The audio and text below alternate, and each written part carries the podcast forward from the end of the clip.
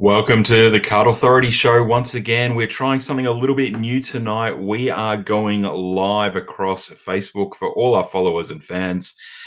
It's a little bit of new technology for us, so we'll see what happens. I think it's a good time to bring in my co host, as always. And welcome, AJ Technology. Let's uh let's see how this goes. Live show, number one. Good evening, AJ. This is the first ever attempt of the Card Authority going live and direct exclusively uh, to all the listeners and viewers out there. So uh, make sure you bear with us, guys, in case we do run into some technical difficulties. Well, we should be okay. We ran a well a series of tests late last night and today, so fingers crossed. And um, look, obviously, already some viewers are jumping in, and thank you very much for everyone that's sort of made some time tonight to watch us as always, shoot some questions through. We will be covering those live when we do mailbag. Um, and if there's other things you want to pop up or interact with us through the show, just post a message. Um, but for people watching this in replay, obviously, you can catch this on SoundCloud, YouTube, um, Apple Music, Apple Podcasts, whatever it is, Facebook, whatever. Let's get on to it. AJ, how's your week been? Mate, it uh, has been another intense week, uh, intense week for trading cards. Um, probably slowed down a little bit on my chase of particular cards, and probably other people I imagine feel the same way as well. Um, but for me, I've actually spent a lot of time this week going in a lot of breaks and stuff, a lot of a lot of late night action for me. So that's been good fun. And then I've just been waiting for the mail and stuff to turn up. But in the broader sense of the hobby, it's uh, it's been really interesting because, as everyone knows, we're going through a a time period of evolution. We'll call it. It's really an evolution of what's going on in sports trading cards, and that is affecting us domestically in this market, and especially with uh, with AFL now. You know, NBA's had that spotlight of this booming marketplace, and it's really come across into AFL the last few weeks. So uh, it's been an exciting week for me. Yeah. Yeah, and look, you know, obviously I'm in lots of breaks everywhere, and I see you in all those breaks. So that's certainly selling it a little bit short that you've been involved in breaks. But um, yeah, look, it's been a, a fun week for me as well. Obviously, the the logo hunt is becoming a little bit more challenging since I announced it to everybody, but it's still fun. And thank you to everyone that's still helping me out with logos. Um, but yeah, it's an it's an interesting time, and as with you, you mentioned too, I'm I'm waiting for mail to arrive, and um, you know, getting some sets together and, you know, some nice pieces of the puzzle are slowly falling together. So, um, look, dominance has been fun, but you're right. The industry has been um, really interesting, and we touched on that a little bit last week. That we thought that we were perhaps coming into a little bit of a flat spot. Um, how do you feel, sort of a week later? Is that uh, has that improved, or is that about the same? So, uh, from memory, I said uh, I said about a week ago in episode five that I thought we were probably somewhere around the anywhere between five percent and uh, and fifteen percent from the bottom of the market. Yes, thank you, AJ. I've just seen your comment, AJ Gribbs. There, I have had a shave, and it's a rarity, mate. I've not uh, shaved with a razor very often in the last decade, to be honest. It's the second time I've done it in seven years. But uh, back back to the question at hand. Uh, at, yes, hand, uh, yes, yes. The logo hunt, the logo hunt from Bodie. That's right. You're you're right onto AJ there. Um, look, with respect to the marketplace, I thought we, we still had about a week to go and a bit of a market drop to come through in that sort of five percent to fifteen percent range.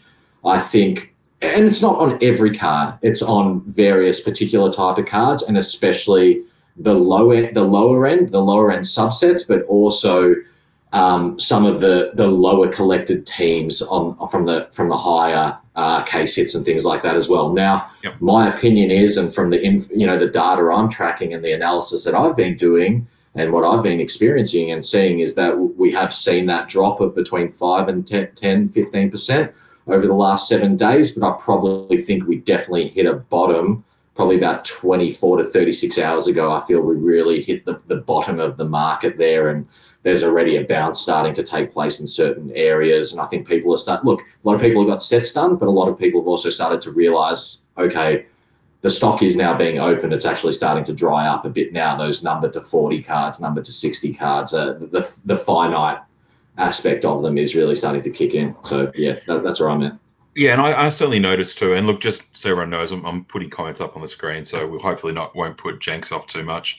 Um, but I, I, certainly noticed that there seems to be a lot more selling of, for example, the you know the the standard hollows. You know, people are putting them up, selling them for a couple of bucks each. I guess that's probably a sign of some people trying to get some money back, as well as they've got their sets. They've got all these loose cards from breaks, or they've opened their boxes. Also, a, a lot of people that had ordered single boxes from Card Zone here in Melbourne, they seem to really start arriving this week there was a whole series of posts that people had actually um, started to receive their cards, and I think some of those were now starting to get drip fed back on the market. Yeah, yeah, absolutely. And I think we also said from the outset the expectation was it was never going to be like Prestige where the product sells out quickly, but it all got busted so quickly and then it ended up on the market so quickly. We always thought the situation now was the market had evolved, it had matured, it had changed, and we it wasn't just a collector base anymore or a pure collector base and a pure flipper base of people.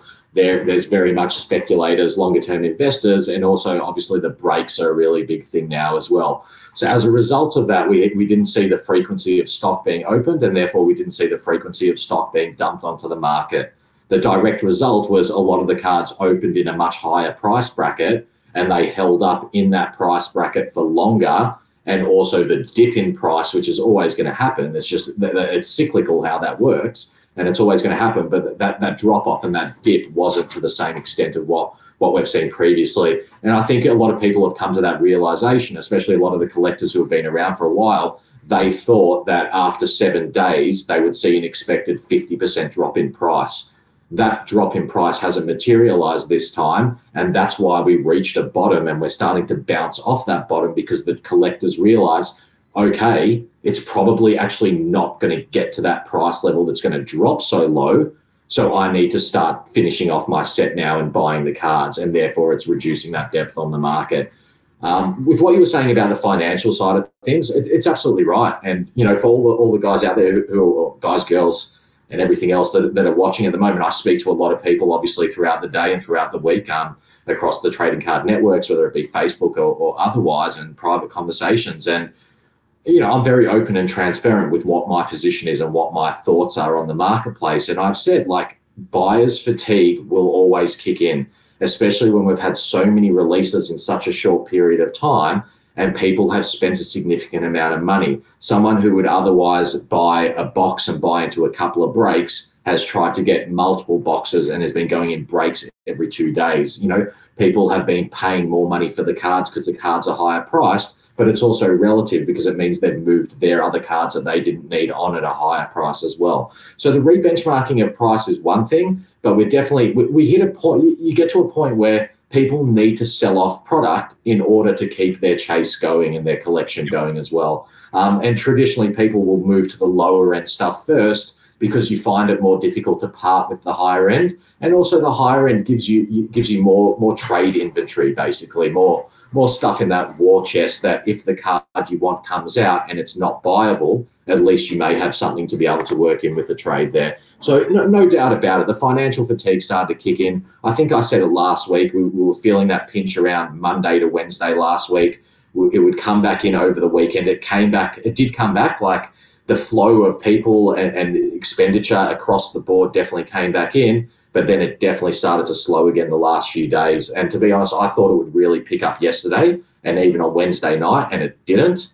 I felt like last night about 8 p.m. something happened, and maybe that's just because I'm a maniac and uh, I'm in breaks all night as well. But I definitely felt like I felt like the break. You know, a good indication is what's going on with breaks. Basically, I felt like last night breaks were selling at a faster pace after 8 p.m. than they did all day throughout the day yesterday, and then they were still selling at 11 p.m. and midnight last night.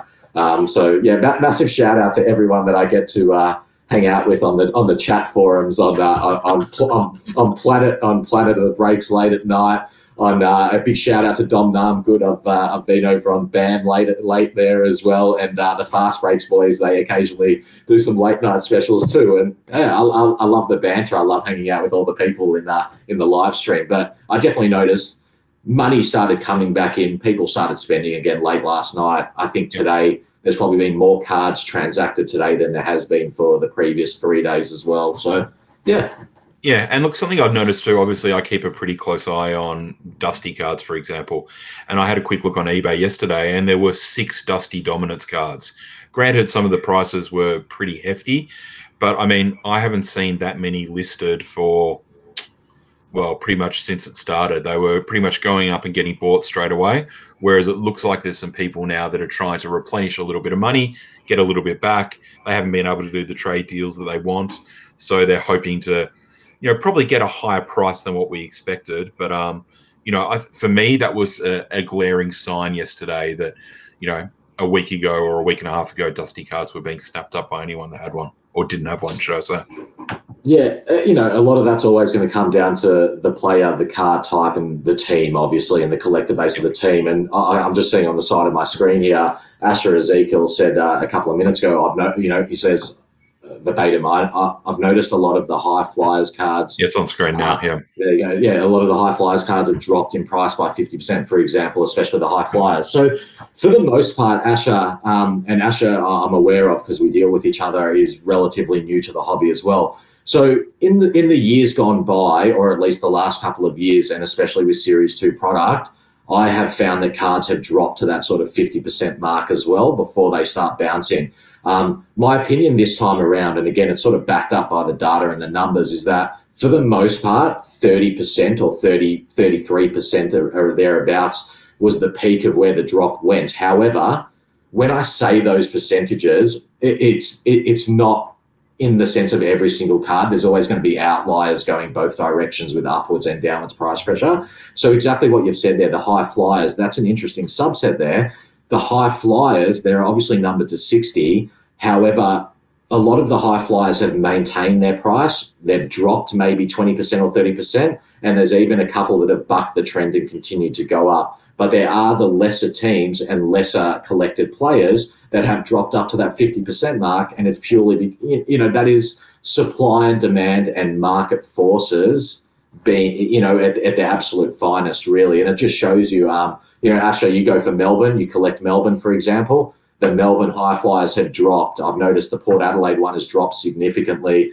Uh, the you know the the Fremantle, the, the Jeff Farmer has dropped and stuff. But then on the contrary, you look at the Collingwood Chris Tarrant one; it's held really well in the market. It's even potentially gone up a little bit. The Wayne Carey one has really held up in the market as well. Yeah. Um, you know the the Knights the Knights one has held up in the market. So there's a few of them that have held up there. But yeah, in general, my opinion is that the, the drop hasn't been as significant as what it's been previously.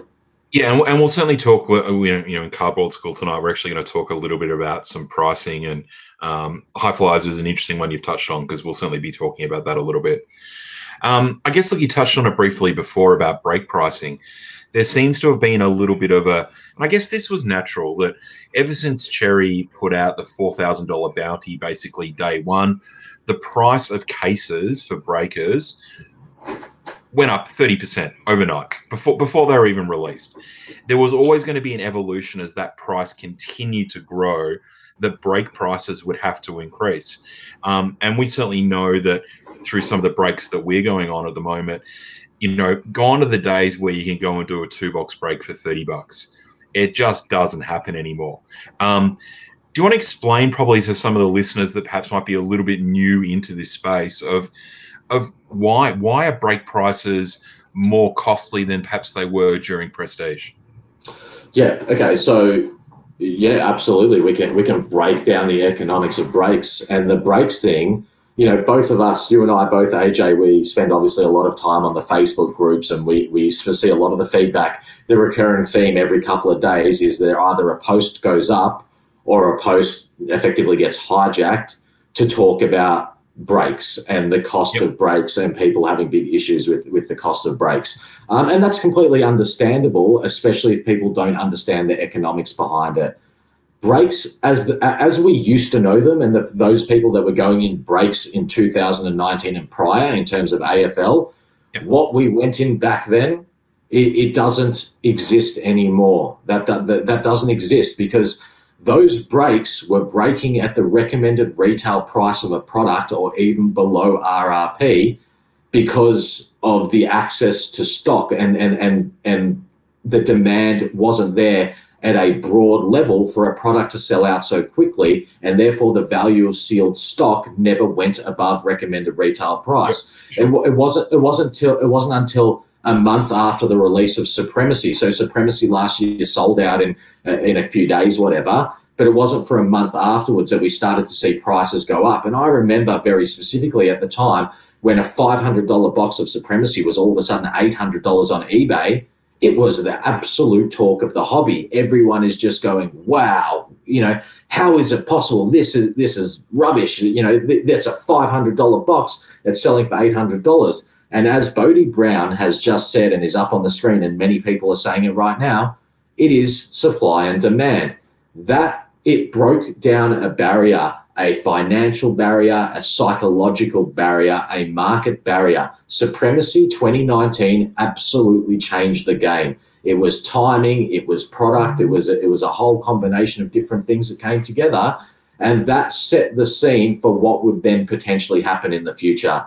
Then all of a sudden, fast forward six months, you've got the, the card boom of 2020 in full effect you have a product, you know, a, a, series 1.5, for lack of a better description, we'll call it, which was Prestige, comes out and it sells out instantly and it changes the game because the singles market started moving up based on the participation rate and a number of other factors. And therefore, the cost of sealed product went up. The demand for breaks starts to go through the roof. If someone can't buy a box of cards to bust open themselves, well, the next best, best thing is buying into a break effectively and allowing that to happen on a live stream in a transparent manner.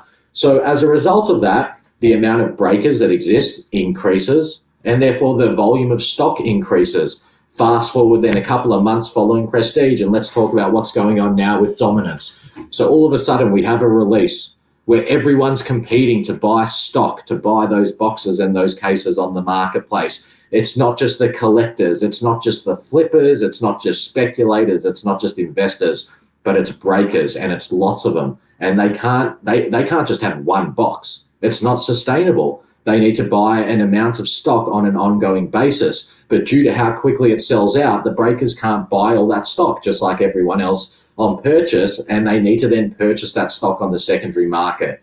Now, the reality of basic economics and supply and demand is every single person that wants to buy that product needs to choose what that price ceiling is that they're prepared to pay for it. And if they don't want to pay an amount of money, well, the choice is is there someone else that wants to come in and do it? In the past, it's never been an issue. There's always been an oversupply of stock. But now the, the, the breakers need so much stock, it's fueling the, the price situation on it. So, in my opinion, you know, Grayson, who we had on the show a couple of weeks ago, talked about that Cherry was buying cases at four to five thousand with the intent of breaking down those cases. They're not break. They weren't. They weren't putting them into breaks. They said they'll put a few in breaks, but they were breaking them down into singles for their own website and for the singles market over a period of time. Um, now I know from like my personal perspective, I'm not going to be going and paying four to five thousand dollars for a case for myself to break open and extract the cards out of that. Sure, I paid the retail price for cases, like, uh, or for you know a couple of cases like everyone else did, or boxes, whatever it may be. But I, I can't afford to do that, or it's not practical for me to do that. From a breaker's perspective, well, that's what they have to do. If they want to service all those people out there that want to participate in those breaks, they've got to pay the price for it. So maybe do you want to give a bit of an explanation about what's going on with the cost of cases and then break that down for everyone in terms of that? Yeah, and this question obviously just came through on the thread thread too from Scott Marsh. Is it supply and demand or greed? And look, I can't speak for individual breakers. Everyone's situation is different, but we ran a couple of numbers in our production meeting today. And for example, you can't really buy a case of dominance now for less than about five and a half thousand, let's call it five to six thousand, somewhere in that range. That's basically the market range now. If you break that down into cost, the cost price for a two box break for one slot, so one team, is about 50 bucks, 52 bucks. So, you know, once you add some postage, once you also make sure that the guy gets a little bit of money that's doing the break as well, you know, I don't know, there, there's some people out there that will have opened cases and some that wouldn't. Personally, I know I've opened a couple of cases through Prestige. takes a bloody long time to sort a case of cards. So if you're doing a break, you're doing a performance, you're chase, you're chasing all the money up, you're doing all the postage, they need to earn a couple of hundred bucks from that as well. So, you know, is it greed? Well, I don't know. You know, some some guys will charge more than others, but I think it's supply and demand. If you can go and buy a case and you're selling out breaks every day for it, well, I wouldn't call that greed. I would call that supply and demand. Yeah, well, I think that, you know the greed aspect's interesting one because if you don't have customers, then there's no ability to be greedy. There's no money to be made from the yep. from the, their perspective, whether you're a breaker, a bricks and mortar store, whatever it may be, and that's in any industry or any line of work. So ultimately, it's us, the participants, the people in the hobby, that are fueling what's going on here. So you know, I totally understand people getting aggravated and going, "Well, this is this is rubbish. Breakers are greedy. It's not fair. It's, it's not fair." Ultimately, all they're doing is fulfilling the demand that exists. If people stopped buying break spots, then those breakers can't exist. They can't afford to go and purchase the product. I think the market and the purchasers, the participants, are the ones that are ultimately determining every factor of what's going on here, and most importantly, the cost of those cases. If we stop buying break spots at $52, $27, whatever it may be, then the breakers aren't going to be buying cases at $5,000. But as long as us as participants and, and customers keep going and doing it, that's what's going to keep happening. And from my perspective, I'm, I'm, and you as well, we are very guilty parties in going in breaks. There's no doubt about it. Again, sure. I, I, sure. you know, I'm, I'm not really doing it during the day, but at night time, I'm getting my enjoyment out of that at the moment. I'm getting the thrill of being able to be involved in in the cards being opened up, trying to hit something, the gambling aspect of that, the social interaction as I talked about before, the camaraderie, the trades, the wheeling, the dealing, just everything that goes with it. And my big thing is, and I'm a really big preacher of this as well. Like I I'm not involved in trading cards just for the chase of the card or just for that piece of cardboard. It's everything that goes with it. It's the social interaction. It's the sense of community, the sense of participation, being around like minded people. Then it's the thrill of the chase. Can you get something? Can you achieve it? Wow, I achieved it. I love that. You know, there's, there's just so many things to it. Um, so, yeah, I, I, what, what's going on at the moment? People can call it artificial. They can say whatever they want. But at the end of the day, we're real humans. And all the people watching this stream right now, they are real humans as well. And humans, we work, well, generally, we do whatever it is we, we need to do to generate the money we have to go buy packets, boxes, breaks, single cards, whatever it is. So we decide with our wallets. We make the decision for ourselves. So ultimately, every individual person is is a contributor and accountable for the state of the market at any given point in time. Yeah, and look, as one of the mentions that Benny Griff just posted up on the screen too, is that for me, look, I'm in a fortunate position that I've got a lot of the cards that I'm chasing for. But when I'm sitting, you know, the kids have gone to bed, I, you know, we can't go out here in Melbourne. It's entertainment for me. You know, I jump in a couple of breaks. I have a chat with a few different guys. I've made heaps of new friends through breaks. It's a great little community. There's lots of banter. Um, but I think, you know, probably to sum it up, or we've, you know, summed it up pretty well, is that where the breakers are, are servicing an obvious demand. Um, but actually, that brings a good point to me. So, AJ, does there become a tipping point? Does there become a tipping point where suddenly the stock becomes too expensive for not only the breakers to buy, but the people that are going in the breaks? So, say if we wake up tomorrow morning and the new price for a case of dominance is $10,000 do you think suddenly then people will be happy to pay a hundred, hundred and twenty dollars for a spot, or at that point they're like, hang on a sec. Yeah, so you have that stalemate that, that starts to kick in there, and the stalemate is, well, ultimately the cost of a case or a box or whatever, the ceiling price can only get to a certain point based on what's extracted from inside the packets in that box if you cannot get if there's cards in there that don't stack up on the secondary marketplace to achieve a certain value then the, the proposition to purchase no longer exists unless the, the cards on the secondary market go up as singles in terms of value. So you've got that stalemate between the price ceiling on a case versus the price ceiling on singles and one's going to give one way or the other. If the singles reach a critical mass, basically, and reach a point of critical mass where they can't go up any higher in value, well, that will be reflected in, on the basis that cases can't go up in value. Right now, what's going on with dominance is it's a loaded product.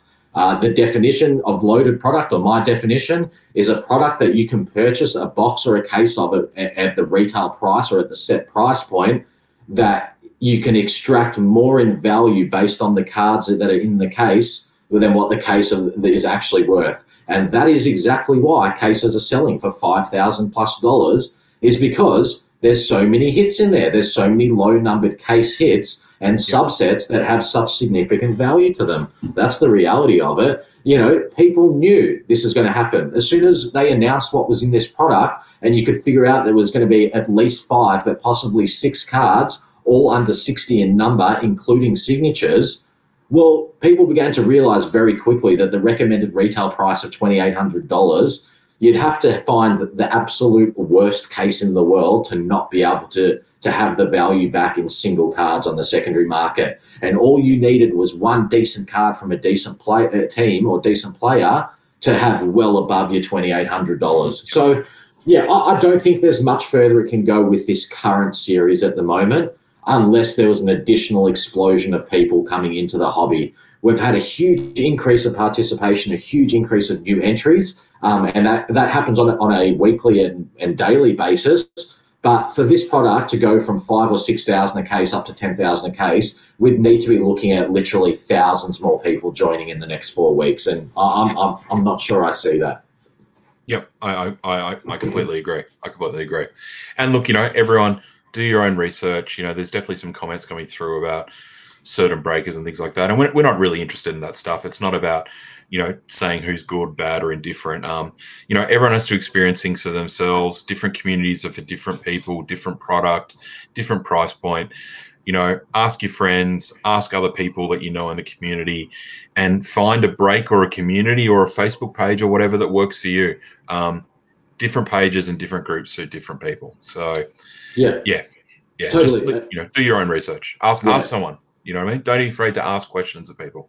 That's it. And, and again, just to just to back up that point there, because again, I'm, I'm seeing a few of those comments as well, and it, it seems to be the recurring thing. There are really fantastic operators. There are subpar operators, and no doubt from time to time, there's always been crooks. Breaks are not a new thing. They've exploded in AFL, but they've been around for years in every other type of of, of, of hobby of trading cards, you know, in, and category of trading cards. Um, yeah people need to do their own research. You know, one thing I would say is uh, for everyone on the Facebook community, if you're not already on it, there's a fantastic page, Australian Sports Card Scammers Exposed. And although it has no official titling, it's a community of people who do due diligence uh, and, and basically expose things that are going wrong in the hobby. And whether that's peer to peer trades and sales that, that seem to not go wrong, or it's full scale scams or dodgy break operators, whatever it is, they tend to get exposed there. So, as you said, I think it's not really for us to say who is bad, or, or I'm always happy to say what I've done and which breakers I've been in with and that I've had a good experience with. I'm not going to go out and bag someone, but everyone has the ability to do their own research and people can figure it out pretty quickly which are which are the bad ones and the ones that you don't want to be breaking with. Yeah, for sure. And I completely agree with that too. And obviously, we're getting a couple of comments about your Mo. So um, you may not see this, Jenks, but um, you've got a few little gremlins going on on your side of the screen. And you actually look a little bit like Luigi from Mario Brothers. So I'm seeing a little bit of the Mo and the green shirt come up. But Dorian has been. It has been relaxing itself occasionally, but everyone's having a nice laugh at that as well. Uh, uh, the, um, the, the lighting, is it? The lighting. Well, I don't know what it is, but uh, I might have I might have done some manipulation with the tech on this side for a laugh, but either way, we'll be fine. You still sound great, which is always good. Um, but look, actually, just a quick question that um, Ben Griff posted. Let me see if I can find it again. Um, there will be a time when there's no product to break. What happens then? Like what happens in, say, you know, because we, I think we talked about this a couple of weeks ago. We worked about, um, I think we talked about this on air, what percentage of stock we thought was broken two weeks ago, and I think we sort of gauged around the fifty percent mark. Now, a week or a week and a half later, what percentage of the stock do you think now has been broken? Uh, so my opinion is uh, based on what I'm aware various people, you know, or what I assume different people have, but also then what's been received from all the card zone boxes in the last week, plus what's been broken and everything. I'm thinking roughly around the 65 to 70% of the total production run is now being opened up. Uh, so yep. still sitting with about 30% unopened. Uh, that's where I think it's at. And uh, yeah, what, what, the question that Benny Benny just asked with respect to what happens when the stock actually runs out, I think you know Uh, the breakers are going to be quite innovative, and they're already being innovative in what they're doing in order to drag out the product as long as possible. And that's not just a financial thing for them; it's also providing people an opportunity to keep participating for a longer period of time.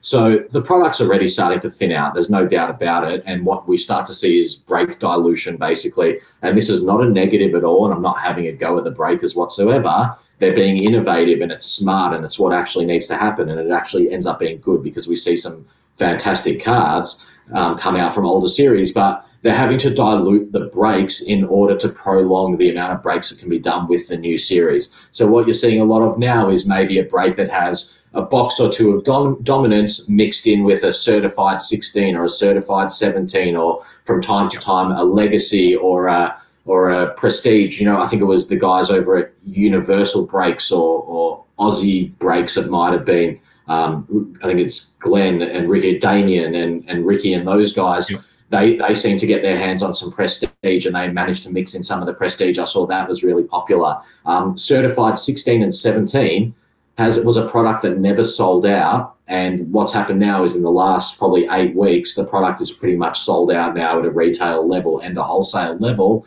because the breakers need it to, to keep it going and to keep people entertained and to keep the action happening. So I think we'll see more and more of, of the mixes. Um, and ultimately, what's going to happen is that the, the people, us, the participants, will will guide the breakers in the direction by based on the fill rate and the breakers, I'm sure, would be assessing on a daily basis what's working and what's not working and making adjustments accordingly in that regard. Yeah, and I just want to touch on a question that's come up in the feed. I won't put it on the screen because it's a little bit long, but um, Scott's mentioned that he sees that breakers are opening tons and tons of product. You know, he can't get his hands on any. He's wanting to know where they're getting hold of all this. Well, look, Scott, I've seen a few people ask this question over the last couple of weeks. We touched on this a little bit earlier. The reality is they're going and buying it between five and six thousand dollars a case, and that is how they're getting the stock. No one, and I mean nobody, I will bet my whole card collection on it. No one is buying cases of dominance now at two thousand eight hundred bucks. No one. So that is how they're getting more stock. They're going and paying an absolute premium for it, and then that is how they're constantly able to keep breaking it. No one's getting it at wholesale. No one's getting it at retail. Everything's being acquired at a higher price. Yeah. Um, uh, just to expand expand on that a little bit and, and what Scott has said there, my honest opinion is that everyone has now had the opportunity to purchase product. I am not aware. I, I literally do not know one person that didn't get product from CardZone that wanted it. Every single person I've spoken to, and it's a lot of people, who placed a box order to buy one or two boxes from CardZone, they got their boxes. No one's order was rejected or refused. Um, I saw, you know, Anthony Trigger, who who's got APT Collectibles, who is a big player in this in this scene and has been for a long time. He had boxes available on his website as recently as today. They all sold out, and they were very well priced, three hundred and fifty dollars. You cannot find those prices anywhere. People had the opportunity to buy it. I think we're in a situation where if someone hasn't been able to get stock, well, that that that's that's on them really at this point. It's been available, it's been out there. Everyone went nuts on that pre-order day. People complained they didn't get stock. We thought we suggested we'll just relax everyone. It's not even on the market yet. Give it a few days till the release actually comes out. People will have the opportunity to actually purchase. Once again, the amount of people who were dirty on that Monday or mm. Tuesday of the pre-order that come the Thursday or the Friday when it was actually available at retail that came out and were posting photos and comments all over social media. I managed to get two boxes. I got this from Sports Card World. I got this from Card Zone. I got this from Diggers Collectibles. I got this from Sunshine. I got this from wherever it was. People had the opportunity to do it. And, eh, you know, at the end of the day, I think there will always be others who will, no matter what, they're not going to be satisfied. So if someone only got one box or two boxes, they won't be satisfied. But at the exact same time, there's people I saw complaining that they couldn't get a case, but not once in my history have I ever seen them even attempt to buy a case anyway. So it's almost like I think there's a bit of a bandwagon going on there in that sense, and people are jumping on different bandwagons as one, which is well, screw the hobby. This is bullshit. This is not fair. Blah blah blah. And then the, there's the the more pragmatic view of okay, well, I look around me, and seventy percent of the people I've dealt with this release, I didn't know them on the previous release, which means there's all these new people here. So I'm not just competing with AJ anymore to go and buy single cards or buy boxes or buy packets. I'm competing with all these new people, and that is demand. That is pure demand right there. So again, no doubt some people found themselves in sticky situations where they couldn't attain boxes or packets. They may not have jumped on it quick enough. They may not have had the time or the right time in the right place. But for the, the most money. part, or the money at the time, yep. yeah, or whatever the means, whatever it may be. But I think for the most part, if people wanted stock, maybe they couldn't get as much as they wanted, but they could at least get something. Yep, I agree. All right, well, look, we'll move on because obviously we could probably sit here and talk about this for an hour. Um, just quickly, I'm hearing a few things on the AJ number one grapevine that there may be another release coming this year. Have you heard anything about this AJ2? Um, so I haven't actually really had anyone say anything to me but I've just been getting these funny these funny feelings. Like, like it's two things. There's a couple of things here. One, Select normally releases a product going into that Christmas time period, and whether it's a Christmas specific product or it's something else like a limited release that they normally do, it seems to occur quite often. Um, this year, things are a little bit different because we've already had three releases this year. We did have three releases last year, which was Footy Stars, Dominance One, and then Supremacy, which was a super special, and then nothing else sort of came out after that from from memory. This time around, we've had Footy Stars, we've had the 1.5 version hobby release of Prestige, which was just a huge, a huge thing. You know, obviously it was a massive, massive. success. Yep. Massive success. then we've had Dominance, which has been a huge success, but Dominance still isn't a supremacy. So uh, I, I, don't know. there's a. I just have these weird feelings. I feel like something is coming, and I feel like it's something beyond just a Christmas release. I could be totally wrong about this. I probably am totally wrong about it, but to me, I just see weird signs, and maybe I'm making something of nothing, but I do see these weird signs that to me indicate there's potentially something else coming. Yeah, yeah, yeah. And look, I must stress, I I asked this question I do not know. So I'm already getting my phone is already beeping. I do not know about any other release. It's just some whispers I'm hearing. Peter Buchanan asking whether it's an AFLW release. Probably unlikely considering they haven't played this year. But Pete, I'm sure we can find you some AFLW cards from Footy Stars this year. All right. That was good. We're um obviously everyone loves hearing you talk, AJ too.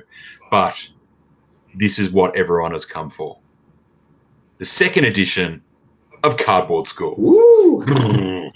so we obviously had a fantastic success success last week, um, talking about how to pack and send cards and also how to redeem cards. So a little bit of a what I call a hot topic, and we probably could have done this a couple of weeks ago, but I thought good time to bring it up now, and that is about card pricing. Mm. So I obviously get asked day in day out about what cards are worth. Is this worth this? Is this worth mm-hmm. that? You see trades going on. You see sales threads. Let's go through some scenarios about how to price cards. So probably this one is again a little bit time lagged but when a new series of cards comes out and let's talk about the holos okay? How would you price okay let me rephrase that Dominance 3 is coming out in a week's time, Jax. Whoa. All right? In a week's time. I know, I know. And, and and it's exactly the same card formulation or similar. What are you pricing the holos at next week? Yeah, so uh, oh, there's just so many contributing factors to prices. Educate, and, um, educate. The, the, the, the, funny thing about prices is it seems to be an evolving thing. But one thing I can tell you about the price of AFL cards specifically, it's dramatically changed even in the last six months because we've gone from a period where there would generally be a broad, not an a broad supply on an ongoing basis of the type of cards everyone wanted, pretty much unless you're like a Collingwood collector or a Tigers collector, unfortunately, in your case. Um, but what's happened in that last six months is because the growth, there's been so much participatory growth in the hobby and so many new entrants into the hobby. Well, the demand is starting to outstrip the supply. So the historical pricing of a card of what it used to cost or what it cost the last time it changed hands isn't can't be seen as the key measurement anymore. I think to me, and the big thing that I've been saying, especially the last sort of six to eight weeks, is depth and when I talk about the depth of the market and the depth of what's out there, I'm talking about what there is on the sell side versus how many people there are that want to purchase those cards. Peter Buchanan's calling two hundred dollars on uh, on logo holos. Um, so to answer your question directly, cards coming out next week, I would have to refer to a situation of what is the numbering of those cards and the quantity of each of those individual cards versus how many people are currently in the marketplace and participating collecting, um, coupled with our latest data sets of what happened during dominance, what happened during prestige, what has happened in the last six months or three to six months, basically.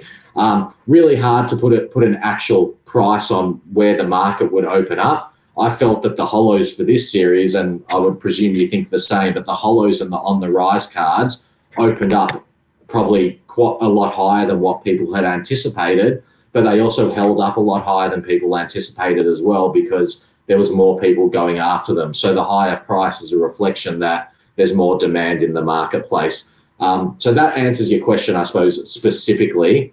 Uh, if you, I'm happy to get more into how my perception of market oh, depth. Oh, okay, and, okay, yeah, yeah, if you so, want. So, so for example, so for example, uh, uh, you know, you can't compare apples and apples because obviously every series is different. As you said, the maturity and the size of the market is constantly growing. But let's use the holo for example. If a holo in dominance three is the same number set, is that automatically mean that it's worth the same as a holo in dominance two? And likewise, a, dom- a holo in dominance two is that worth the same as a holo in dominance one? No, does there have to be a natural increase?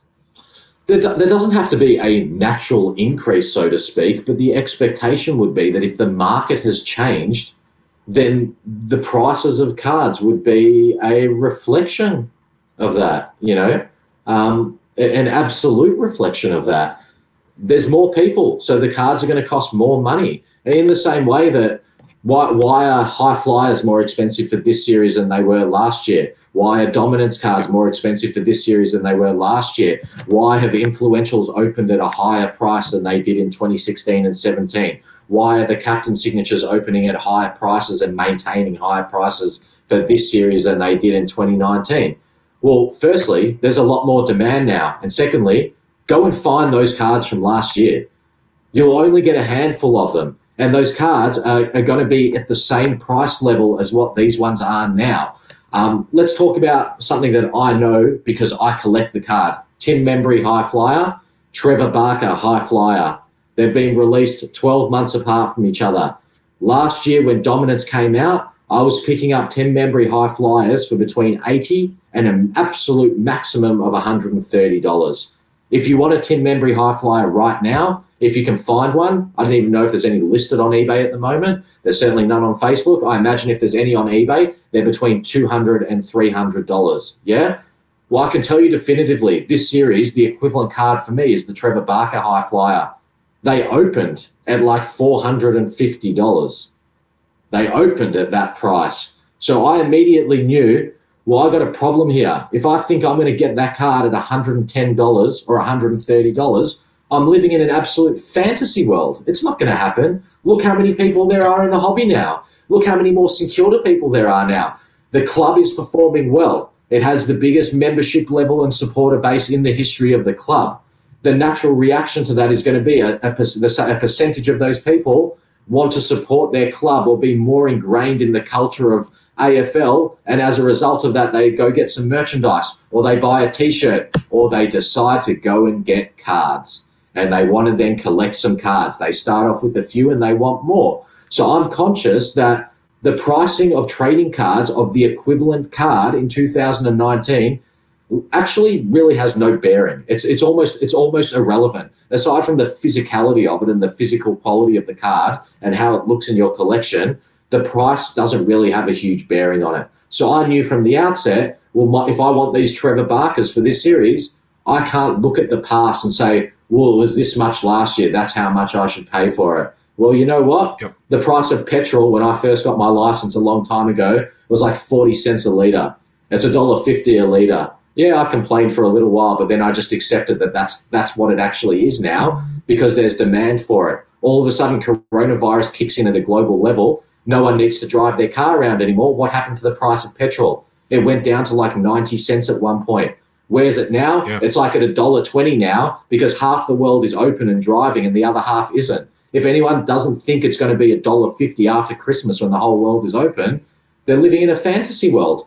That's reality you know what what how we would like things to be versus how things are are two very different things and a lot of people i think need to to make a, a really informed decision in their own mind of well i can sit here and say the cards are too expensive it costs too much and i'll never uh, and not go and attain the card and then they have to accept the fact that they may ne- never end up with that card or they need to make the decision and go well you know what the price of cards overall on a broad level has actually gone up. So everything I buy moving forward is going to be more expensive.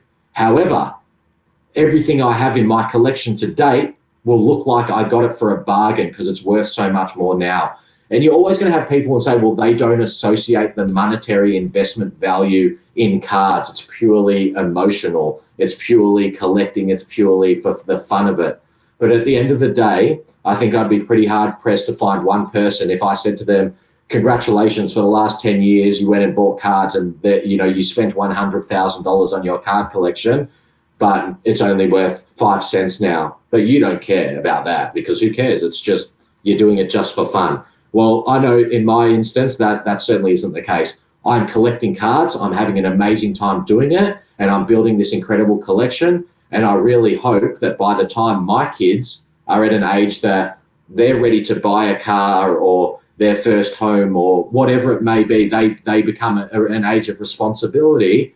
What they enjoyed collecting with their, their father as a kid, they then have as an asset and that they can decide what they want to do with it. But I would be horrified if all the money I've spent on cards in 10 years' time are worth absolutely nothing yeah, I've had a great time with it and all that sort of stuff, and I'm I'm loving it, and I love the collecting side of it, as I said.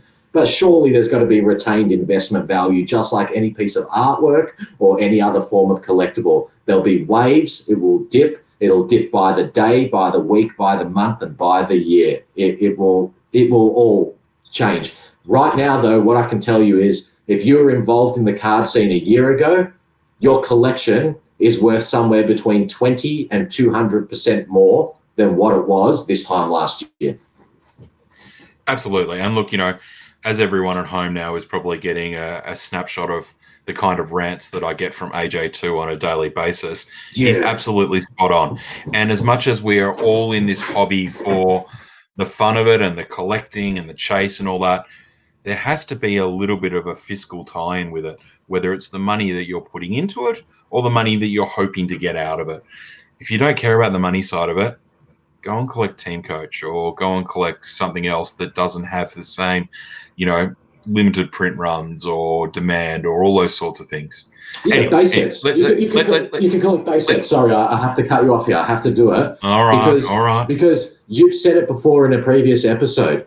There are so many different types of cards at so many different price points. There is something for absolutely everyone. People yep. who, who want to go deep and spend serious money, they can go and spend thousands, tens of thousands. They can have the best signatures, the best of everything. However, someone who just wants to spend $5, they can go and spend that $5 and get all the same feelings. They can chase it. They can have the feeling of euphoria. They can enjoy it with their friends, their family, their kids, their parents, whatever it may be. There is something for everyone, absolutely everyone. We don't all need to just go for the best. We need to collect within our means. Every person is, has different individual circumstances, and people need to collect within their means and they shouldn't get upset at others that collect in a different capacity or a different way. That's my opinion, anyway. Yeah, absolutely. And and look, you know, I could talk a little bit from a personal. Obviously, I collect Richmond stuff and Dusty stuff, which is all could be considered high end stuff. But you know, I decided that I wanted to collect these stupid logos this year, and you know, no one wanted them in the first week. They were a couple of bucks each. You know what I mean? But I got the same enjoyment and the chase out of collecting a couple of logos for each team than I did for chasing at my first Dusty Showstopper or what it might have been.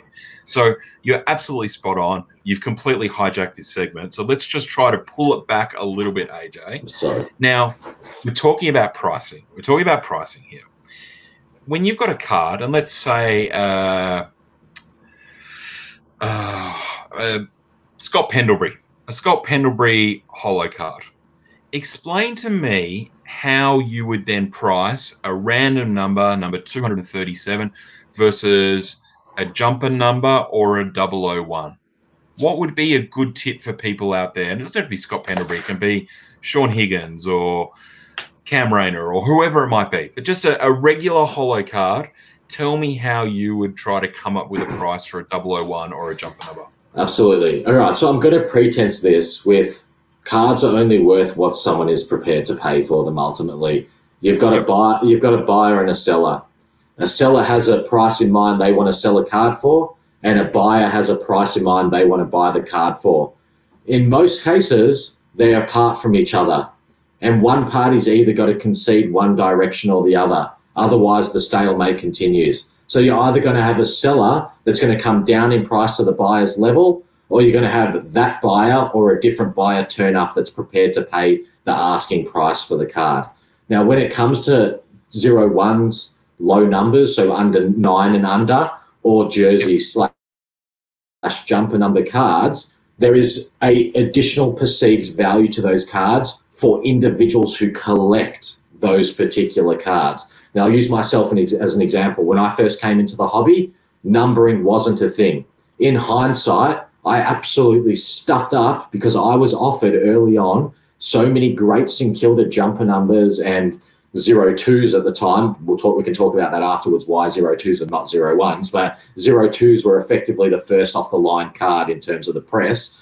So I was offered a lot and a lot of low numbers, zero twos, low numbers, jumper numbers, whatever. And at the time, and there'd be a bunch of people that know now, and either I have the card now or I don't. But um, a bunch of people would remember me saying, "No, no, no, I, I don't collect numbers. I don't care about that. I don't want to know that that card's 400 instead of 150 because I don't care about the numbers." Now, the reality of it is, a lot of people place a higher value on O1s and jumper numbers and low numbers, myself included. Uh, it's probably stems from psychological. It's a psychological thing but the psychological thing created a perception, and the perception has now become a living reality. The general, the general consensus is that depending on the type of card it is, the lower numbered cards are worth more than an any random numbered card. A zero, a zero one or jumper number is worth a multiple of it. Now, what I've found is on a percentage basis in terms of a multiple of, the more lower end the card, the higher the multiplication is. So on a holo, for example, I'm going to put it. I'm just going to put it out there. People see what I do publicly anyway. You can see me buying cards. But let's say, let's say there is a uh, a Hunter Clark or a Josh Battle or a whoever it is. There's a holographic from Dominance and it's numbered to 350. A, a standard any number holographic, I'm paying anywhere between two dollars and five dollars a unit at any given time. A low num a low number under 10, I'm happy to pay around the 20, maybe the 25 mark, depending on who it is. A zero one or jumper number to me is around a $50 card. Okay. That's that's where that, that's where it's sitting. So on that basis, I'm prepared to basically pay between five times and 10 times for an 01 or jumper number of a lower value, higher production card. However, if it's a Jack Steele, uh, a Jack Steele dominance card or a influential card, something that already starts at a much higher value, I won't apply the same multiple. I think it's worth maybe double to two and a half times. And again, it's a personal preference thing, but it's generally, to me, it's double, two and a half, maybe, maybe, a, a, you know, a multiple of three of what I would pay for a normal one. Um, probably not fair of me to say because of the sellers what I've paid for certain cards, but I can tell you definitively I have the 09 Jack Steele dominance card and I have secured the 01 Jack Steele dominance card. Yep. They they cost me within fifty dollars of each other. So one of one of those one of those two I paid fifty more dollars than what I paid for the other one. However, both of them are sitting at between at about two to two and a half times what I paid for other other ones, basically that I have in my collection. I'm not going to say how many I've got because I don't No, want to no, no. upset anyone. No, no. Yeah, So- uh, So, so you, you put a really good point there, and I guess obviously talking about the, the size of the print run and the amount that there is in the series, that can vary the multiplier. So I pose this question to you, and let's use the holo example for example. For an example, example, example. Um, if a jumper number and an 01 is the highest, and then a 0 to 10 or 1 to 10 might be in the next bracket, if cards have got a 350 run, does that mean a card that's 25 is worth more than a card that is 95? Is a card that's 14 worth more than a card that's 60? Where, ha, where do you draw the line at where the multipliers should start? Again, it comes down to what your intent is as a collector, but also who are you competing with in the marketplace. If all of a sudden you go, you're, you're collecting a type of card, or you're a team collector for a team that has a multitude of people that also want low numbers, well, that's or, or particular numbers. That's going to drive the price up. Um, to me, a random number that isn't un, that isn't first off the line last and last number or under 10 in number, under nine in number, to me, it has no increased value. However, there are people out there that collect very specific cards. Uh, there's a, you know, there's a, that comes to mind immediately. There's a gentleman called Gary. I won't put his surname out there, but most of the people on deck here will know. He's a pies collector, but he collects very specific pies. Not only does he collect nine and under, he collects everything in a multiple of, of 10, basically. So he collects 10, 20, 30, 40, 50, 60, 70, 80, 90, 100, and so on and so forth. So for him, I'm assuming for him, that is about his collection all, all being symmetrical, basically, in the way it looks and the way it is. So if he looks at his folder or his collection and he looks up and down a page of nine pockets, everything's going to be numbered similar. And to me, I'm the same with low numbers, yeah?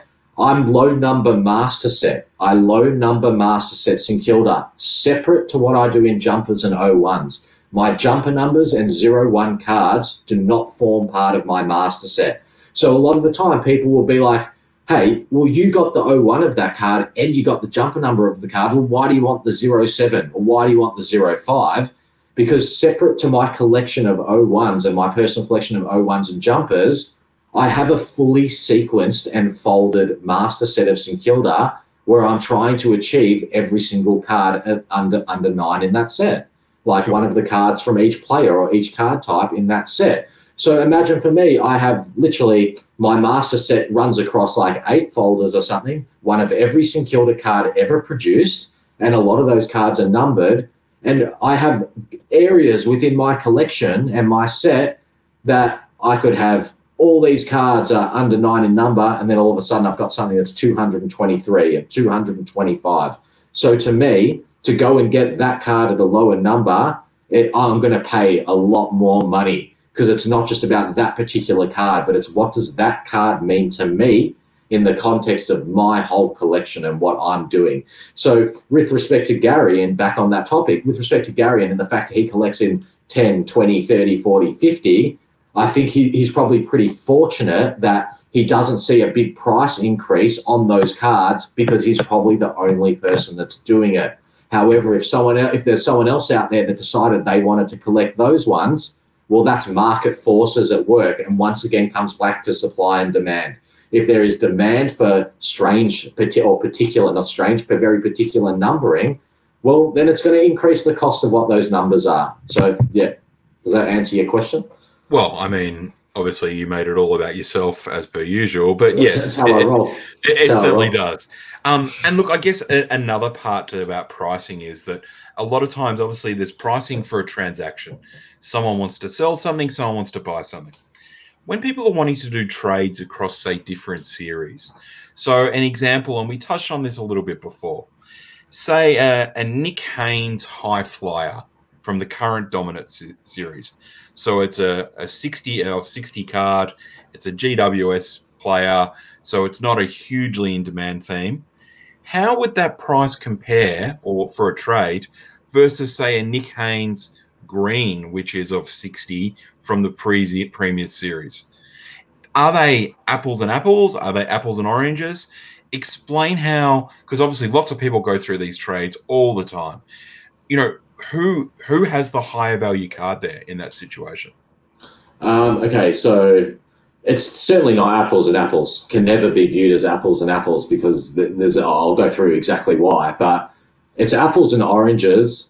Throw in a banana, a mango, a watermelon, a cantaloupe. There's a whole bunch of stuff going on there, yep. and we need to look at things. Now, firstly, many people know my opinion on prestige.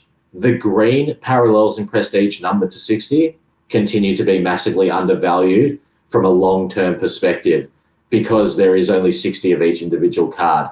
Now, to directly talk about w- what you're asking here, which is a high flyer from Dominance is numbered to 60, a green parallel from Prestige is numbered to 60. Why is a high flyer selling at five times or six times or two times, whatever it may be, depending on the player and the team? Why is it selling at so much more of a markup when it's still numbered to 60? Well, a couple of key, key factors here, guys. The first one is one is a case hit and one is a box hit or a minimum of a one per box hit. The green parallels have 11, I think there's 11 players for every single team represented in that parallel set. And the high flyers only have one per team. So in total, uh, you, you've got 18 variations of a high flyer in an entire series of cards versus, however, let's just say for argument's sake, there's 220 of the green parallels for individual players. So there's a lot more of those green parallels and they're much easier to hit. They're easier to hit though as a general card. It doesn't mean they're easier to hit as an individual card of a particular player or team. So at the end of the day, those cards are still numbered to 60. If I want, I'm going to use my boy Jack Steele because everyone knows how much I love Jack Steele, right? Jack, Jack Steele is there with his green parallel and there's 10 other St Kilda players that all have green parallels.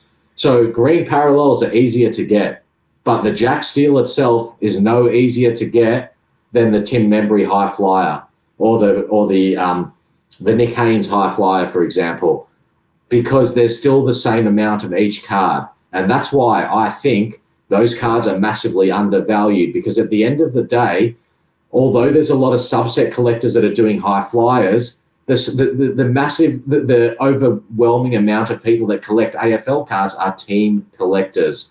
So as a result, the same amount of people are going to want, or, or close to the same amount of people are going to want the greens as they would for the high flyers. There's still only 60 of them.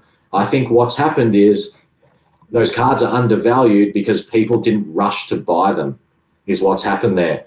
But ultimately, you look 12 months down the track and it'll be just as hard to find a green parallel as it will be to find a high flyer of an individual player or team because they're numbered to the same amount. But yeah, there, there, there's there's different things at play in terms of the value. Um, I believe the I actually do believe the prestige greens will catch up to the price of high flyers long term.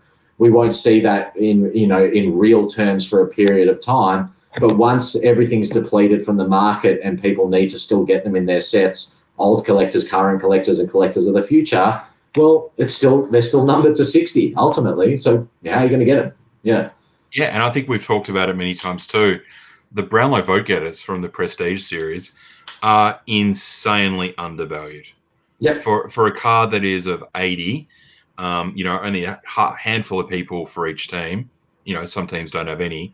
Um, that is insanely undervalued. But anyway, that's a conversation for another time.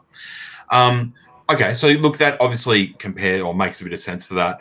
I got actually a little bit of a question today from um, uh, one of our viewers, Matt, um, who brought up the the special release highlight cards that select release every week and there is a for people that may or may not know select release a card on say a tuesday and it's the rising star nomination plus also the player that has done something fantastic over the weekend you have 24 hours i believe to order a card once that 24 hours has happened they shut it. You can get no longer anymore. If they sell 100 on that day, they print 100. If they sell 500, they do 500. Explain to me for a card that is valued at $15 to buy, do they have the same increased value? Because the example that was given to me by Matt was that someone was asking for said card, and I won't, you know, out anybody, and someone popped up in one of the threads and said, $60, you can have that card. Is it realistic to believe that a card has multiplied by 4x because it's released once a week? Um, yeah, well, okay. Let me frame this for everyone. So people will look at it and say a highlight card sells for fourteen ninety five plus postage on any given week. Yep. Then all of a sudden, six months later, people come and they want the card for their collection because they're new collectors, whatever it may be, and they can only find one for sixty or eighty dollars on the secondary market. People are losing their minds. Well, how can this be possible? Select only charges fifteen dollars for it. How can you charge more money for that card? Well, hold on a second. Select only sells a packet for five, uh, for for six dollars ninety nine of dominance. So why is a card that comes out of a six dollar ninety nine packet can be charged $1,000 for it and everyone isn't complaining about it. Is it not the same thing? Is it ultimately not the same thing? The only difference is your highlight card isn't coming in a packet. It's coming, you know what you're buying when you get it. Yep. Whereas, whereas with a packet of cards, you're not. So at the end of the day, it once again, everything in collectibles doesn't matter if it's trading cards or whatever it is. Anything that is a collectible card or anything that's a collectible that is a finite object that there's a limited amount of, it's always going to be based on supply and demand. That is real market forces. Those those are the forces at play here. Um, the highlights. Something interesting about the highlights, and I notice uh, people have, uh, you know don't quite understand why they cut it off at 24 hours, why you can't just have them reprinted, all that sort of stuff. Yeah. Now, yeah, touch on that. Yeah. So, well, you know, highlights. I'll tell you the difference highlights are done on a digital printer. So Select takes an order for a 24 hour period because then they need to physically print the cards and turn them around in order to get them into the purchaser's hands.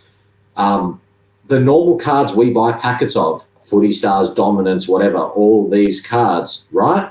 Those cards are on a offset production print, which means they get printed in vast quantity and very large format printing if people have an idea in their mind that there's a machine and out comes a little piece of a, a trading card size piece of cardboard and it's just like spits out of a, a conveyor belt, that's not how cards are produced. I'm sorry to tell everyone.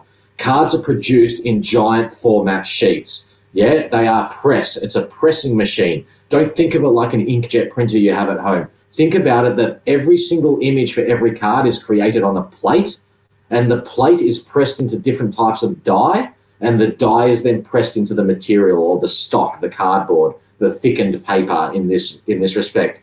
That is printed. You might have a thousand cards or a hundred cards, whatever, 96 cards on a giant single sheet. Those cards then pass through a cutting machine and are all cut accordingly. That process can't be done overnight. It takes a very long period of time. And that's why the highlight cards don't have foil press numbers in them, and that's why the quality of highlight cards will never ever be the same quality as the proper series releases. Yeah. That's what's going. That, that that's the difference between those two. Select limits the time frame you because they have to print it. You cannot also you can't have them replaced. I ran into a really interesting situation recently where I'd ordered the Max King Rising Star card, Rising Star highlights, and they were stuck in transit. I thought they could be lost. They weren't at the point in time. They were just stuck in transit. I contacted Select and said, I've got a real concern here that my Max King cards haven't arrived to me yet. And I, how, how do I replace them? And Select turned around to me and said, You don't replace them. They are irreplaceable cards. Because the card has printed on it how many have been produced, and we don't have extras of those cards, and they're not stamped in, they're actually printed on every single card, they're not replaceable. If your mail is lost, your highlight cards are gone. If you have a number one there or the jumper number, whatever it is, well, and they're lost in transit, they're lost forever and can never be replaced.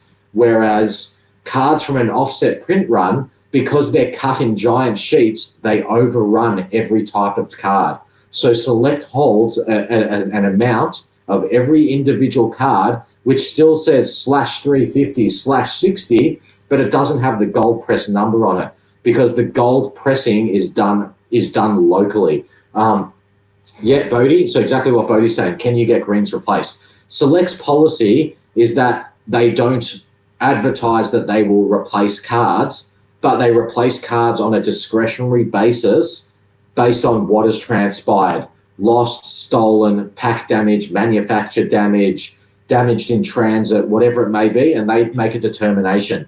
They do have the ability or the capability to replace numbered cards. They hold blank stock of numbered cards. Um, sometimes replacement cards, I don't know how, but sometimes they make their way onto the market in different formats. And I've seen it over the years that you'll see people advertising cards that are not stamped with any form of number. They don't say player on it, which is for player edition. They don't say event, which are for Rising Star events, all that. Yeah, yeah. I, well, I, look, let's uh, let's keep away from that topic. But yeah, that, that that's certainly a valid point. and I guess the the fact that yes, cards can be replaced you know, we're certainly not telling everyone to go and email select this morning or tomorrow morning and say they want to replace every card they can get. I think it actually says on their website that they won't replace cards, but I think you used a key word there that it's discretionary. So, um, certainly manufacturer's fault. I know there was um, some issues with the silver showstoppers, perhaps, or one of the influentials or something like that, where the actually the whole run came out and it was scratched or whatever they obviously replaced them. So um, manufacturing issues they'll replace, but if you drop your card on the ground or the dog eats it, good luck. You're probably not getting another one. Yeah. Um, all right. Well, look. Obviously, that was cardboard school for another week, and um, obviously another short segment that we've been running here at Card Authority. Um, but hey, this this this is what everyone in the chat has come for. This is what we get bags and bags and bags. And you know, in the old days when you watch TV, they'd say, send your entry to locked bag 65.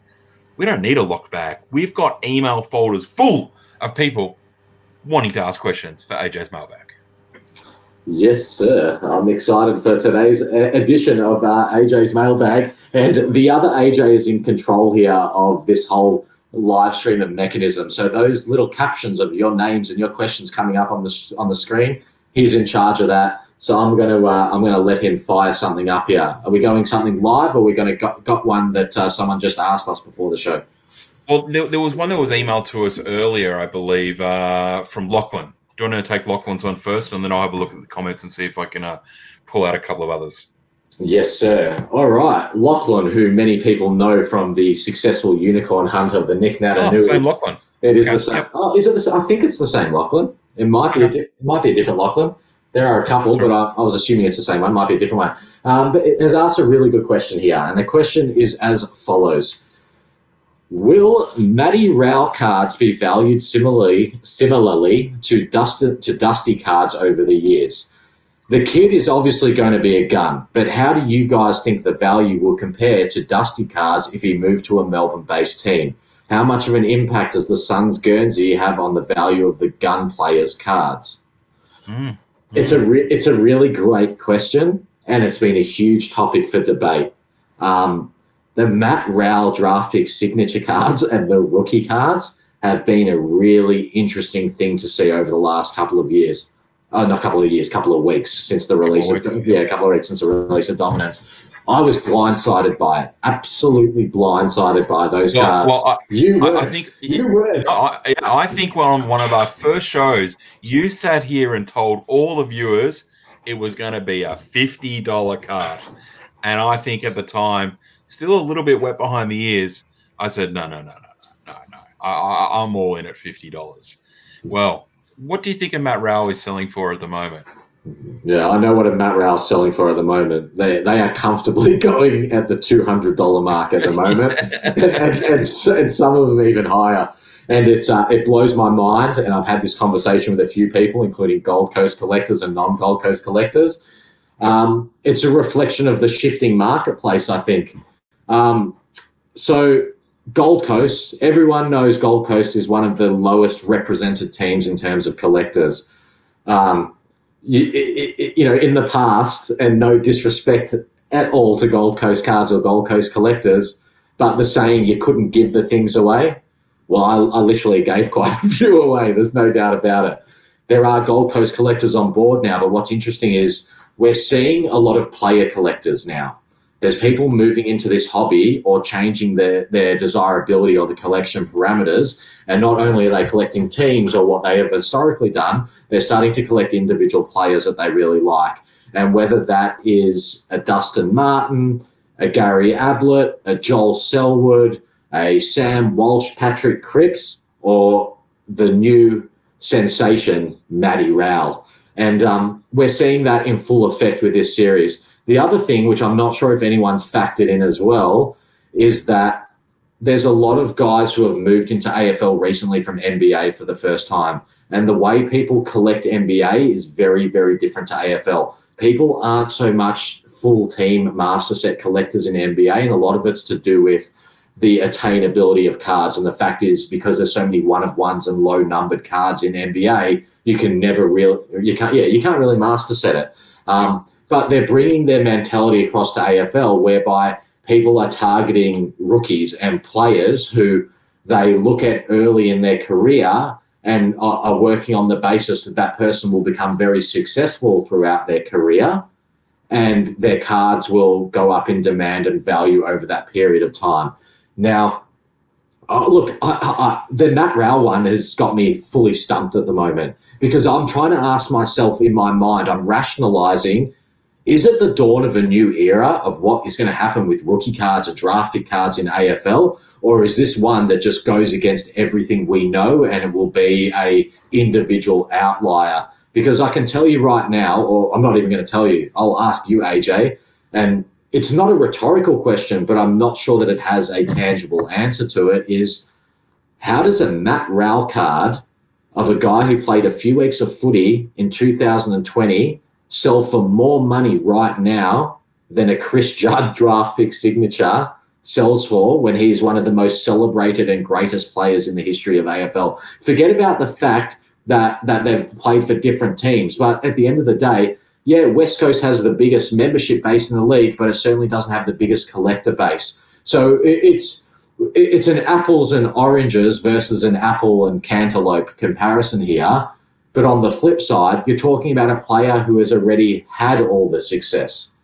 And his card right now costs the same price as a guy who has not had proven success. It's very interesting.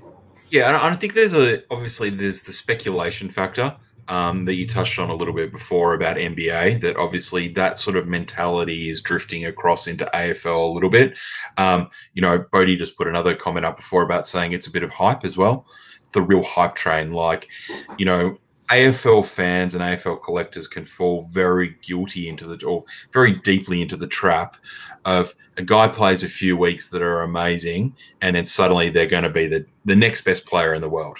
And I guess to pull it back a little bit to the initial question is will Matt Rowell be worth the same as say a Dusty? Well, first of all, Dustin Martin has achieved, and, and I'm not being biased here. Um, Dustin Martin has achieved a ridiculous amount in football. You know what I mean? They he's won multiple flags, Brownlows, Norm Smiths, all this sorts of stuff. Plus, he also has a huge collector base behind him, such as Richmond. Now, if Matt Rowell, I ask you this question, putting it back to you, if Matt Rowell was a rookie at Collingwood, what do you think his DPS signatures would be worth now? Would they be the same, or would they be more with the known Collingwood or Tiger Tax or whatever everyone likes to talk about? Uh, yeah, so to really be direct, a direct answer to that from my perspective is if it was a more desirable team, if it was Pies and Tigers, well, it goes back to the fact that there would be a lot more people collecting the card. There's no doubt at the moment people are there's people bulk collecting or collecting in multiples of Matt Rowell no doubt about it, because that card's numbered to 175, and the only that's one of the few cards that hasn't had any form of dip at any point in time. Even the Pies ones have dipped off in price, and the Tigers ones have dipped in price. They may have regained that price, or they might regain that price, but they dipped. Yep. Matt Rowell has never dropped, which shows me that the demand for the card is massively outstripping the supply. Numbered at 175, and on the basis there's like three Gold Coast collectors it means it's being bulked by a number of people and it's going to hold that price high because what you're going to find is in a few weeks time you literally will never ever find a Matt Rowell card ever again unless someone who has one really tightly held starts trickling them back onto the market and they're going to be bloody expensive. So it, yeah but if it was if Matt Rowell played for the Tigers or Pies maybe that card wouldn't just be 200 it might be 300 so it might have opened market value at 300 and it would just keep going up because all the pies or all the tigers collectors would need it for their master and team sets as well. So I ask you this question, and this is this happens in NBA a little bit. Matt Rowell comes back next year after his shoulder. Game one, all the hype, dollar oh five to win the the uh, the Rising Star. Going to be a huge season. Going to be as huge as Dusty, whatever. Bang! Does his knee first game, out for another season. How does that affect the card price? Historically in AFL cards, I don't think, you know, week to week performance, even month on month form, injury based performance, all that sort of stuff has never been, in my mind, has never been one of the huge contributing factors. If a player's a really great performer and then all of a sudden they have a career ending injury, I don't think that actually impacts the price of their cards in AFL but it will start to moving forward as we moved more into the speculative and investment model of trading cards where you've got so many other people who aren't there to collect. They're there to speculate based on performance and that's very much what goes on in nba um, you know a good example in nba is the zion williamson thing. So here's a bloke who, who's being hailed as a generational superstar potential generational superstar. They're saying he could be the next lebron the next kobe the next michael jordan if he doesn't get injured. Now, the physical mass, the body mass and his physical size would show that historically players at that size are prone to leg and knee pressure based knee injuries, basically. Yep. And in NBA, if a player gets a significant knee injury, it ultimately can define what will happen for the rest of their career. So the Zion thing's really interesting, where right now with Zion Williamson cards, the market has already factored in him being a potential superstar. His cards are changing hands based on evaluation of not necessarily his current performance, but his what, what he how he could perform in the future. So let's say you've got a Zion rookie card. There's a Zion rookie card, and it's worth two thousand dollars versus every other rookie card that's worth between fifty dollars and five hundred dollars. But if Zion if Zion Williamson gets injured at training next week and a career debilitating injury, his cards will be worth a dollar. In AFL, I don't. We're not as volatile, and and we're just. It's different. It's a different type of market. I think the the more we mature and the more people move in, the more the speculation around cards and therefore future performance and injury of players will will tra- take a more significant role in determining value of cards. But yeah, it's, it's not the same thing. I don't know. I, I, kind of disagree with that a little bit. I think if Dustin Martin broke both his legs and his head snapped off tomorrow, and heaven forbid, please do not let that happen. But if that happened, his cards would not be devalued at all. They would still be. He's got the accolades, he's got the awards, all that kind of stuff. His cards would still be a premium. Again, I use the example of Matt Rowell. He plays one game next year and snaps in half and never plays again. I can tell you right now, his cards are not holding two hundred dollars. That's right. Those cards will plummet in value because there's so much speculation on those cards. All of a sudden, all the people who have hoarded those cards with the intent to see the value go up, so they can turn them over at a later point, will probably want to just force their inventory straight onto the market. And if they can get fifty dollars for it, they'll take fifty because ultimately they'll become worth only what a what a Gold Coast collector is prepared to pay for them and if there's only three team gold team set collectors for Gold Coast, well, then you're going to have a uh, you know 100, 172 spare Matt Rowells out there somewhere. You know. Yep. Yep. Fair enough. All right. Um. Well, I mean, that's been a huge addition. Oh, actually, sorry. I forgot. We've got another question. Now, I, I couldn't find this, and you know, obviously, this is all very technical here, but there was a question that came through that I did screenshot. So I'm just going to read it to you, okay? Bodie Brown messaged in earlier today or earlier in the show. Talk about the storage of cards. Example folder versus top loader in a box, environment, temperature, right sized one touches. You get my drift. So perhaps you can even talk a little bit about how you store your cards or any advice you'd have for people that want to store their collections.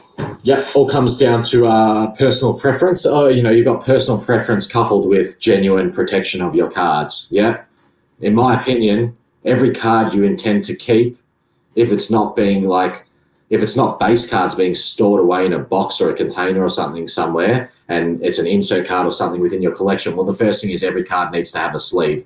The only reason it wouldn't have a sleeve on it is if it's going into a one touch. But from my perspective, I sleeve all my cards that are going into folders. Um, I do very particular things with the structure of my setup of how I have my collection set up. So for me, I, all my zero ones, all my jumper numbers, and all my supremacy insert cards are in one touches.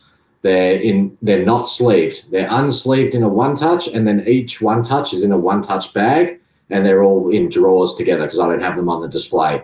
Um, other things I do is really desirable signature cards that are very rare and hard to find. I also one touch them as well. So an example would be Hall of Fame redemption signatures, captain signatures, and also uh, the, the dominance, the Jack Steele dominance card from this series of cards I have in one touches. Um, separate to that, every signature card I have is in a top loader and I have those in top loader folders. It's in a penny sleeve and in a top loader, and the top loader's in a team bag to provide additional ultimate protection from the air and any any basically moisture in the air or anything like that that can get through the crack of a top loader. I have them bagged and then I have them in top loader folders. Um, why not? Why not sleeve in a one touch? Uh, Bodie has just asked. Obviously, it's up on the screen for everyone to see. Well, I, I, it's just not something I see the need to do. A lot of people say you should put cards in a sleeve into a one touch. In my opinion, a one touch isn't designed to have a card inside a sleeve put in it. I've got a couple of smaller size, undersized cards like Herald Sun signature cards, which are a bit smaller. So if I was to put them by themselves in the one touch, they would float. They, they wouldn't stay stable. So with those ones, I've put them in a sleeve but I've also had to cut down the size of the sleeve to make sure it fits within the gap of the one touch itself. So that, that's that, that's what I've done with those. But otherwise, some people say that cards will scratch in a one touch. It could be true. My experience is it hasn't happened to any of my cards that I've seen. I don't have one card in a one touch that has been scratched from the one touch. Um, and I can definitively say that. And I literally have hundreds of cards in one, literally hundreds, hundreds and hundreds yeah. of cards in one touch um, in one touches. So yeah, that, that's the case with that. And then my master set, as I was saying earlier, is in folders. So I have that sequenced year to year or series to series every year, sequenced out in a folder, running across ways in a page. I think we're still online. I don't know what happened there. Something funny happened. Yeah, something happened. Yeah, I guess that's what happens when you talk for an hour and a half. Um, I'm sorry. No, no, no, that's all right. That's all right. Well, I think we're all good. I hope we can still see some comments in the, in the field. Um, all right, cool. So, look, obviously that is, and look, we can certainly answer any questions people might have about any of this stuff, um, you know, about storage and things like that. But I thought that was a really good question. Um, look, obviously, you know, the other producers giving us a little bit of a wind up, but I think it's probably a good opportunity for us to move into everyone's favorite segment, which is unicorn hunting. Yes. So last week we obviously put out the call for it was an ambitious call. It was for a double hunt, and that was for a Nathan Buckley and Wayne Campbell captain signature from the authentic 2001 series. Now look, it's um you know by no surprise it was a a very very tough task. Um, you know we're still hoping that someone is going to help us with this we've actually got a little bit of an addition to that. We um we we've had a couple of requests this week um, to add to that source for the authentic 2001, and that is for the Matty Primus captain signature from that series. So I think I feel like it's going to get to a point where we're looking for basically every single captain sig from 2001. Um, they're obviously very hard to find. Obviously, if you know any collectors out there, I did hear a little bit of a rumor from from someone that they knew of a collector that did have the Buckley one that might be available. I'm still hunting down that lead. But if anyone has any of those captain signatures from authentic 2001, Nathan Buckley, Wayne Campbell, and now Matty Primus, get in touch with us. But AJ, I know what you're thinking. You need another unicorn, don't you? We need something else to hunt down, something that everyone out there in the community can have a little bit of a crack at finding. Because, look, to be fair, those authentic cards from 2001, they're big boy cards. They're, they're expensive, they're short print run, they're, they're, you know, they're hard to find. So, look, we got reached out by a, a gentleman, Graham, who was actually involved in a previous unicorn hunt by default. And he is tracking down a Patrick Cripps platinum Brownlow predictor from Footy Stars 2018. So there is a gold predictor, which I think is of 270, and the platinum is only of 50. Now, they just don't seem to be around. You know, Cripps didn't win the Brownlow that year, so it certainly isn't a high value card. You know, there I haven't seen one. I, I did a bit of research today in the office and couldn't find one. Have you ever heard of or seen of a Patrick Cripps Platinum Brownlow Predictor from Footy Stars 2018? Um, so for me personally, it's I joined the hobby after the release of that series. I haven't actually ever seen the Patrick Cripps Platinum that, that I can possibly think of. But from my own experience, those Platinum Brownlow predictors, because they're part of a Series 1 product, and the gold predictors for that matter as well, the, the numbering isn't even reflective because a lot of the cards never see the light of day, whether the packet never got opened or a kid opened it, it got discarded, trashed, it's in a drawer somewhere, in someone's toy room somewhere, whatever it may be. So I always work on the basis that only about actually about 30% of those cards are really in true circulation in terms of in the within the collectors network. So the attainability is at about 30%. So you, you could almost say those Patrick Cripps Brownlow predictor, the Platinum Brownlow predictor from 2018, although it's numbered to 50, there's probably only about 15 out there. And those 15 may all be in team sets and will never leave those sets unless those sets get broken down one day. But we're soon going to find out about it. Now, what's really interesting is people don't necessarily undervalue the Brownlow predictors. They're probably a bit underrated in terms of their rarity for the non-winning for the non-winning uh, predictors, which is every single one except the one individual that, that may end up winning it. Um, so they can be hard to find. And funnily enough, within my own team master set, I'm still missing a couple of the platinums from 2018 for St Kilda, which I haven't even seen them pop up. Like it's not that I've seen them pop up and they've been too expensive. I literally just haven't even seen them pop up in my time collecting. Um, so it just shows you how hard those those cards are to find, and I think it it reinforces the numbering thing and and the reality behind if you want to get master sets or team sets or even player sets done or subsets of particular cards you, you really need to deal in the reality of there are now thousands of collectors out there. There's thousands of people. We know, we, you know, some of our episodes have been doing two and a half thousand unique unique viewers. So that's a reflection that the collector base is more than just a few hundred people on a Facebook page. Half the people on eBay, I don't recognize their names. You got Ozcard Trader, which is a whole network of different people. There's lots of people out there who are all competing for the same cards. And sometimes I think we really take it for granted about the numbering. So I think this is a great reflection that it seems to me a Patrick Cripps Brownlow Predictor Platinum from 2018 number to 50 is as hard to find as the Nathan Buckley 2001 signature redemption captain signature. So, yeah, numbering, that's where numbering really plays a huge part. Yeah, and I think uh, we've had a few comments, I posted one of them up. There's still a ton of stock sitting on pallets for 2018.